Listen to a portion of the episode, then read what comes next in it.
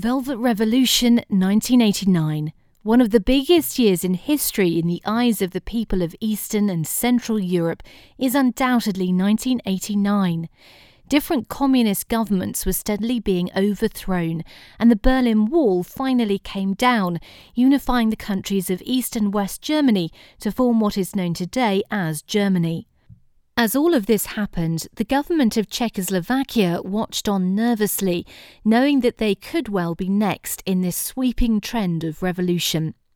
Within Czechoslovakia, there was a sense of both excitement and concern, as people wanted to see their government replaced, but were worried as to how this change of power would take place.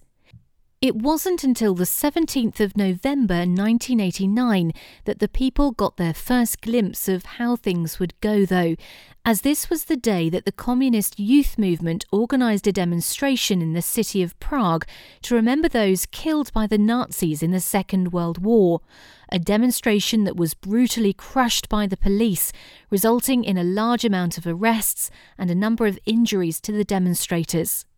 This moment mobilised the people of Czechoslovakia into taking their destiny into their own hands.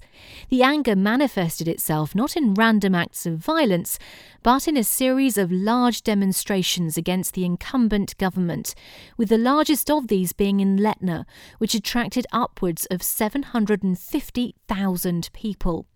The leading light in the ranks of the protesters was a man by the name of Havel, who, along with others, negotiated with the government and finally got them to resign on the third of December nineteen eighty-nine. Shortly after this, a government of national understanding was formed, which consisted of a number of different political parties with Havel as the elected leader. Due to the peaceful way in which Czechoslovakia managed to carry out these events, they became known as the Velvet Revolution. There were still problems persisting within the country, though, as the eastern half, Slovakia, had become increasingly angry with the power and money that was concentrated in the West.